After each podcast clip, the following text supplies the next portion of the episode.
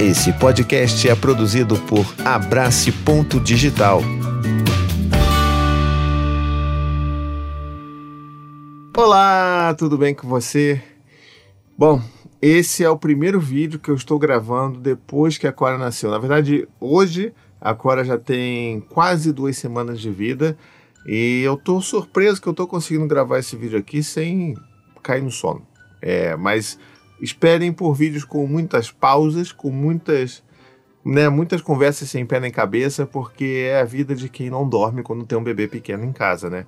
Mas eu queria aproveitar esse vídeo aqui para contar para vocês que, caso vocês não me acompanhem ainda no, no, no Instagram, né, que vocês saibam que a Cora nasceu, que está tudo ótimo, Anne está maravilhosa, diva como sempre, Corinha está super, super, super saudável. As crianças estão adorando ter um novo bebê em casa, mas inclusive surpreendentemente reagindo super bem. Então, eu vou falar mais sobre isso. Inclusive, se você quiser que eu conte mais sobre como está sendo essa dinâmica, deixa aqui nos comentários, porque é uma coisa mais sobre a minha vida do que algo sobre dar dicas, né? Então, se você gosta desse tipo de conteúdo, comenta aqui que eu posso eu posso fazer mais sobre isso também, tá legal? Mas eu quero aproveitar esse vídeo, já que a Corinha chegou, e conversar sobre famílias grandes, né?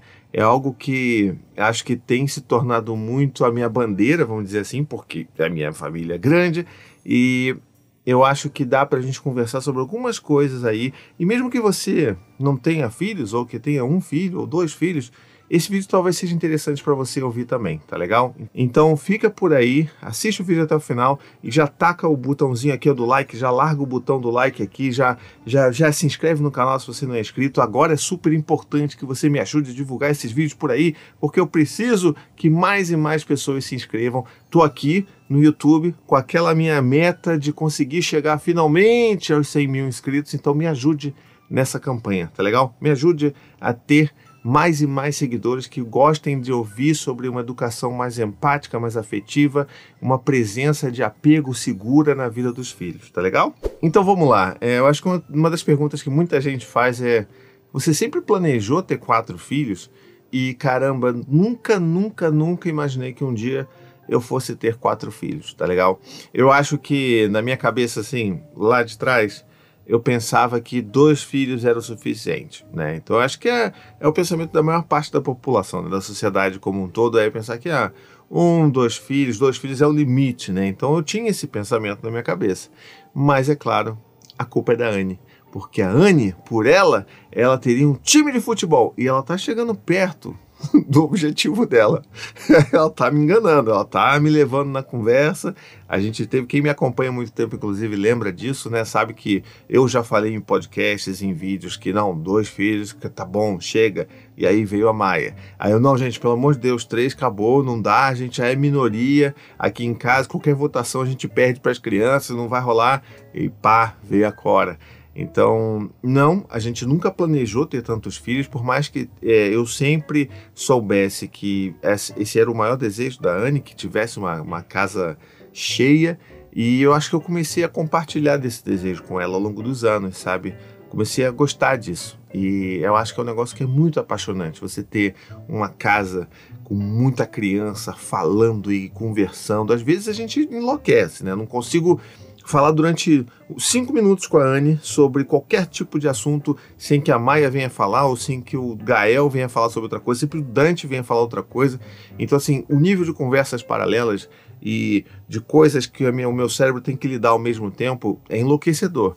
Mas é muito gostoso, sabe? Então, assim, planejar a gente nunca planejou, na verdade, mas nunca foi de fato um acidente, né? A gente nunca teve filhos. É, acho que eu vou botar de outra forma. Eles nunca foram indesejados, mas não teve um planejamento. Até porque, se a gente fosse planejar e colocar no papel tudo que é, não sei o que, que precisa e tudo mais, eu acho que eu não tinha nenhum filho, né? Porque assim, se a gente planejar demais, a gente não faz as coisas também. Calma que a galera do planejamento vai me detestar dessa vez, mas é, é porque tem que ter aquela dose de, de coragem, de vamos lá e a gente vai fazer funcionar. Eu penso muito dessa forma. A Anne também. Por favor, não é uma ode ao não planejamento, a você se largar na beira do precipício, não, tá, gente? Mas é muito. tô contando um pouco da história da minha família, tá bom? E é assim que a gente pensa. E assim, a partir do momento que você tem uma família grande, eu acho que com a chegada da Maia já se configurou a minha família como uma família grande, acontecem algumas coisas é, peculiares, é, algumas perguntas também peculiares. Eu vou compartilhar um pouco dessa vivência com vocês aqui hoje, tá bom? Acho que essa, essa é a ideia do vídeo, tá? A primeira coisa, e por incrível que pareça, mas é porque a maioria das famílias que são grandes, consideradas grandes, são famílias solitárias. É meio contraditório dizer isso, mas eu vou explicar o porquê. Quando a gente tem um filho só, por exemplo, ou dois no máximo, todo mundo está sempre convidando você, né, a sua família, para ir não sei aonde, ir não sei o que lá, e vamos fazer isso aqui, vamos fazer aquilo lá. Mas quando você já tem muitas crianças, você já começa a ser um evento por si só. Então, é, a gente começou a receber muito menos convites para ir na casa de outras pessoas, para ir para lugares e fazer coisas do que quando a gente tinha menos filho. E eu entendo as pessoas que fazem isso porque realmente é um trampo, realmente é um caos. Quando a minha família chega num lugar é para causar e não necessariamente que os meus filhos sejam mal educados, até porque a gente sabe que não é sobre isso, né? Mas é porque a gente sabe que é um evento, né? A gente tem muita criança, então a gente vai ter esse lance de ter muito som, muito barulho, muito falatório, muita muita confusão, muita risada, muito choro aqui dentro de casa. A gente vai ter nos lugares que a gente for também. Então, isso é uma das coisas que acontecem. A gente acaba ficando mais isolado, principalmente porque as pessoas têm é, menos tolerância a lidar com tanta criança. Se chamar a gente para ir para o apartamento de uma pessoa, a gente vai encher o apartamento daquela pessoa só com a nossa família, né? Então, eu sei que isso é uma questão para muitas pessoas, mas não, né, não deixa de ser algo que é meio complicado para uma família grande. A gente meio que fica isolado. E aí tem as perguntas que são peculiares, barra indelicadas que acontecem. Eu acho que as pessoas, elas às vezes perdem um pouco da, da noção ali do limite, do que, que é o privado da pessoa. E eu sei, eu tô aqui falando sobre a minha vida, né? Eu tô deixando também essa porta aberta para que as pessoas façam essas perguntas que às vezes eu considero indelicadas. Mas é, tem algumas coisas que talvez fique aí até para você que não tenha muitos filhos como eu, mas que fique de alerta aí para você que talvez, né, as coisas que você vá falar para uma família que é grande ou para alguém que vai ter o terceiro, né, para aquela mãe que descobriu que vai ter o terceiro filho ou o quarto filho, coisas que talvez não sejam as melhores coisas para você falar para essas pessoas, tá? E uma delas é Caramba, vocês são doidos! Ou caramba, vocês são corajosos, hein? Puxa vida, quatro filhos! E assim, é, a gente já tá com um monte de preocupação, né? Para lidar com as coisas da nossa família, de uma nova gestação. E talvez não seja a, a melhor coisa que eu gostaria de ouvir, ou que essa mãe grávida gostaria de ouvir, é, né, alguém duvidando da sua sanidade mental ou alguém falando que ela é corajosa porque, enfim, isso é um movimento que exige bravura. Eu, particularmente, inclusive, já falei isso em algumas oportunidades, que eu acho que é mais sobre ter esperança do que sobre ter coragem, tá? Porque ter filho, você acaba, invariavelmente, você vai ali, tem um filho, e você pode ter tantos filhos que você quiser, e você vai acabar dando um jeito seja terceirizando aquela criança, ou seja você abdicando de algumas coisas da sua vida, mas você vai acabar inevitavelmente criando aquele filho, independente da forma como for, não é verdade? Agora, é uma das coisas que eu acho que fazem total diferença quando a gente está conversando sobre isso é da esperança, né? Eu não poderia ter quatro filhos, colocar tantos filhos nesse mundo aqui, se eu não tivesse esperança no mundo que eu estou construindo para eles e com eles. Então, para mim, é muito mais sobre ter fé, ter esperança nesse futuro, desse mundo que a gente está vivendo, do que de fato ter coragem.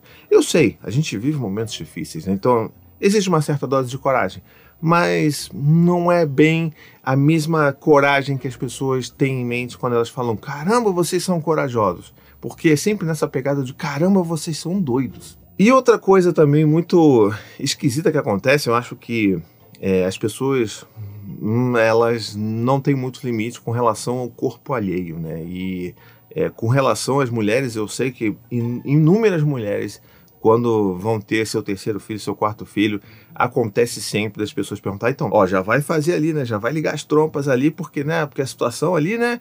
Já vai, já vai, né? Acabou agora, vai fechar a fábrica já. Então as pessoas estão muito preocupadas com o fechamento das nossas fábricas reprodutivas, vamos colocar assim, é, do que qualquer outro tipo de coisa. Né? Então, esse é um dos, também um dos primeiros comentários que a gente ouve, que a gente recebe, e que são indelicados, porque eles falam sobre a autonomia dos nossos próprios corpos, né? ainda mais se a gente está falando sobre a autonomia do corpo da mulher, que a sociedade já está sempre querendo meter o bedelho e controlar. No meu caso específico, eu, Tiago, pai, eu já ouvi algumas vezes as pessoas perguntando se essa era a hora que eu ia marcar minha vasectomia. É. Então, né? Não é porque você pode perguntar que você deveria perguntar determinadas coisas, né? Aqui a gente tem a nossa combinado aqui. Eu, inclusive, posso contar para vocês aqui que a minha ideia é realmente fazer a vasectomia, porque, pelo amor de Deus, fazer na Anne, não. Então, vou fazer em mim, que é muito mais simples, muito mais prático. E a gente estava com esse planejamento de esperar nossa quarta filha nascer, sim. Mas, sabe, se você vai perguntar isso para alguém, pergunta não precisa perguntar, não vai fazer diferença para sua vida. Às vezes eu acho que a gente fica nessa ansiedade de ter sobre o que perguntar, ter sobre o que falar e a gente fica perguntando umas coisas que são, sabe, hum, não é de bom tom. Então é muito melhor você perguntar, inclusive, além, ao, ao, invés de você perguntar, por exemplo, sobre a vasectomia, sobre a laqueadura de trompas da sua amiga que está grávida do terceiro, do quarto filho, talvez você possa perguntar sobre Poxa, será que eu posso mandar para você quando o bebê nascer algumas quentinhas aí para sua casa? Será que tem alguma coisa que eu possa fazer para te ajudar nesse primeiro período? Se você quer perguntar alguma coisa, pergunte isso. É tão melhor, é tão mais de aquecer o coração dessa família que vai estar tá passando por uma, né, por um momento tão, tão delicado que é a chegada de um bebê, independente de primeiro, segundo, terceiro, quarto bebê. Sempre pergunte isso. Não pergunte sobre o que, que você vai fazer, sobre coragem, sobre como você dá conta, sabe? Pergunte sobre coisas que você pode fazer para ajudar ao invés disso, tá bom? Então isso é muito mais eficiente e de muito bom tom. Tem outra coisa também que as pessoas perguntam, eu quero falar um, fazer um vídeo só sobre isso, sobre o dar conta, sobre como que a gente não tem que dar conta de tudo, porque a gente não dá conta de tudo. Eu fiz uma, uma thread no, nas redes sociais falando sobre isso, as pessoas gostaram muito de ler o que, que eu tinha escrito sobre isso, então inclusive me acompanha lá no Instagram, no Twitter, tá lá essa, essa conversa, mas se você quiser que eu amplie essa discussão, eu posso fazer isso aqui, tá bom? Sobre como que, na verdade, ninguém dá conta de tudo. Independente da quantidade de filhos, a gente não dá conta das coisas. E é claro que a gente não vai dar conta. Eu já não dava conta com três filhos, vou dar conta de tudo com quatro filhos? Não dou. Quem fala que dá, tá mentindo, inevitavelmente, tá bom? Então, é, essa questão de dar conta também não é algo que vai somar para essa família, né? Você acha que a família que vai ter seu terceiro, seu quarto filho, seu quinto filho é, de fato não pensou sobre como é que a gente vai dar conta disso? Então, ela já está pensando. Talvez isso já esteja assombrando essa família. E perguntar isso só vai reforçar essa assombração. Você vai colocar mais um Gasparzinho ali na cabeça dessa pessoa, tá? E tem outra coisa também que essa foi bem curiosa. É, as pessoas perguntando como que você dá conta financeiramente. Já, inclusive, me perguntaram é, quanto que eu ganhava por mês e como que eu dava conta financeiramente do sustento da minha família. E isso é uma questão é, problemática em vários níveis. Né? É, primeiro que ela, ela, é de fato indelicada. Não porque, ah, eu estou querendo esconder aqui o meu, é, o meu salário, porque a gente não deveria ter essa vergonha de... Ah, ok, isso é uma discussão à parte. Lembrando que isso aqui não é um canal de finanças, isso aqui não é um canal de, né, de finanças para família, isso aqui é um canal sobre parentalidade filhos, criação de vínculos seguros com os filhos. Mas é importante a gente notar por, do porquê que essa pergunta ela é, é problemática. Primeiro porque ela assume que eu sou o único provedor da minha família. E eu, como pai, como homem, me já me coloca logo nessa posição que é extremamente patriarcal de que não, você, como é que você dá conta? Não sou só eu que dou conta sou eu e minha companheira, a Anne, né?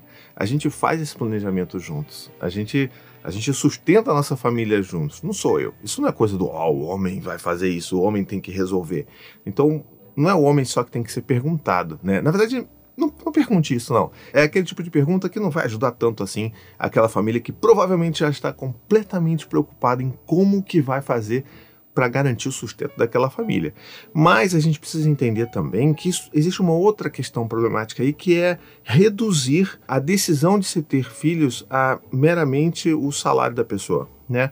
é, não é só sobre uma questão de, ah, de quanto você ganha, de quanto você deixa de ganhar, de quanto você precisa, porque de fato não é só o dinheiro que vai sustentar aquela criança. Aquela criança precisa de disponibilidade emocional, precisa de cuidadores que estejam ali preocupados e querendo construir uma relação saudável com aquela criança.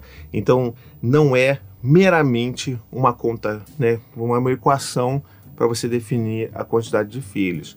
É claro que né, você poderia, se você tivesse um planejamento financeiro mais, sei lá, sólido, você poderia ter menos turbulências ao longo da vida. Não é exatamente o que a gente faz, a gente, a gente fica se apertando, fica tentando fazer as coisas fecharem, as contas fecharem, né, gerenciando ali as dívidas e tal, mas para a gente é mais do que isso. Né? É também entender que essa criança que vai chegar, ela vai trazer outras demandas para além das demandas diretas e indiretas financeiras, mas outras demandas emocionais e de presença que a gente vai também ter que tentar dar conta na maior parte do tempo. Entende? Então, não é exatamente sobre isso. E quando você reduz, fica complicado, porque esse tipo de pergunta, ela vem carregada de uma série de pré-julgamentos do tipo, é, ou você é rico, ou você simplesmente é inconsequente o suficiente para ter uma família que você sabe que você não vai conseguir bancar. É, a vida é mais ou menos assim mesmo. A gente não consegue, eu pelo menos aqui, a gente não consegue se planejar tanto assim, não. Então, lembre-se, a gente não precisa perguntar aquilo tudo que a gente gostaria de perguntar. E o que mais importante para a gente perguntar é justamente as perguntas que nos colocam como alguém oferecendo ajuda. Como, inclusive, pessoas extremamente iluminadas. Eu preciso fazer um parênteses nesse vídeo aqui, desculpa, mas eu preciso fazer de pessoas extremamente iluminadas, lindas, lindas, maravilhosas, que já são apoiadoras do meu trabalho lá no apoia.se barra Então elas estão né, lá, a gente está sempre conversando no nosso grupo secreto de apoiadores no, né, no, no, chat do WhatsApp, a gente está se ajudando, a gente está lá e tal, e o pessoal está acompanhando a gestação e tudo mais. Então, o pessoal de lá, além de me apoiar já rotineiramente, né, com seus 15 reais por mês, é, que dão essa contribuição para que. Não é, isso não é para sustentar minha família, tá? Então, que fique claro, isso aí é para ajudar a bancar a edição, a bancar sonorização, a bancar equipamento, a bancar um monte de coisa da produção de conteúdo que eu faço aqui na internet. Não é para bancar minha família. Tá? Então, essas pessoas elas já fazem um monte para me ajudar a manter esse meu trabalho rodando aqui, para que esse meu conteúdo continue para sempre, todo sempre gratuito e acessível para todo mundo. E essas pessoas se reuniram em um grupo menor e fizeram um chá de fralda virtual para gente, tá? Foi uma das coisas mais lindas, um carinho assim que a gente ficou super emocionado.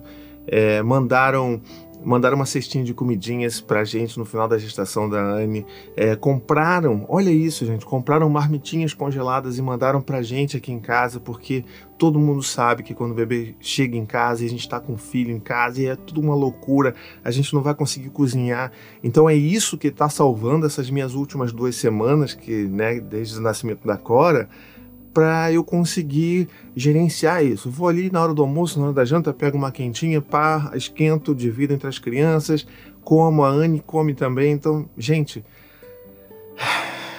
vocês são especiais demais. Vocês sabem quem vocês são, que vocês estão assistindo isso daqui. E é muita gratidão que eu sinto por vocês. E eu queria muito que mais pessoas fizessem isso, porque, olha, não pergunte sobre se a pessoa tem coragem ou não.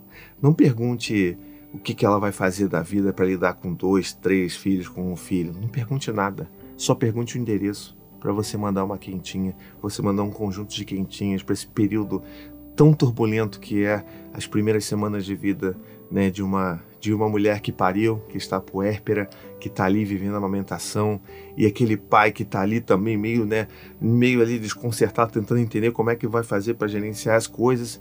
Então, sabe, é muito melhor você ser esse tipo de pessoa. Então, queria terminar, tô aqui emocionado demais para continuar esse vídeo. Queria falar um pouco mais, mas enfim, vou ficar por aqui. Que o mundo tenha mais pessoas assim e que sejam especiais dessa forma. Se você que está aqui e conhece, é amigo de alguém que está grávida, que está esperando o seu primeiro, segundo, terceiro, quarto, quinto filho, faça isso também. Manda umas quentinhas para essa mãe que ela, ela vai te agradecer pra caramba. Como eu tô aqui é, emocionado e super grato dessas pessoas existirem na minha vida, por mais que a gente nunca tenha se encontrado presencialmente. Olha isso, que loucura. São pessoas que acompanham, curtem o meu trabalho e que a gente criou esse vínculo através né, do, do chat de apoiadores e tudo mais. Então, por mais pessoas assim. Lembra que eu falei que eu tenho muitos filhos porque eu tenho esperança no futuro? Essa é uma das provas que dá para ter esperança no mundo sim. Essas pessoas aí mostram que dá pra gente construir um mundo mais bacana, tá bom? Então, fiquem aqui com esse vídeo. Espero que vocês tenham gostado. Tô um pouco cansado agora, emocionado, mas vou terminar esse vídeo aqui pedindo para vocês fazerem todo aquele né, negócio, ajudem a divulgar esse vídeo por aí, comentem, compartilhem, assinem meu canal, me sigam nas redes sociais, façam todo esse negócio e principalmente acolham mais as puérperas. Um beijo, até a próxima e tchau, tchau. Gostou desse podcast? Escute também os outros podcasts da família Paizinho Vírgula sobre parentalidade e infância. Tem o Tricô de Paz, Café com as Pediatras, Afropai, Tamo Junto, Sinuca de Bicos e também os podcasts infantis Coisa de Criança, Conta Pra Mim e Ideia de Criança.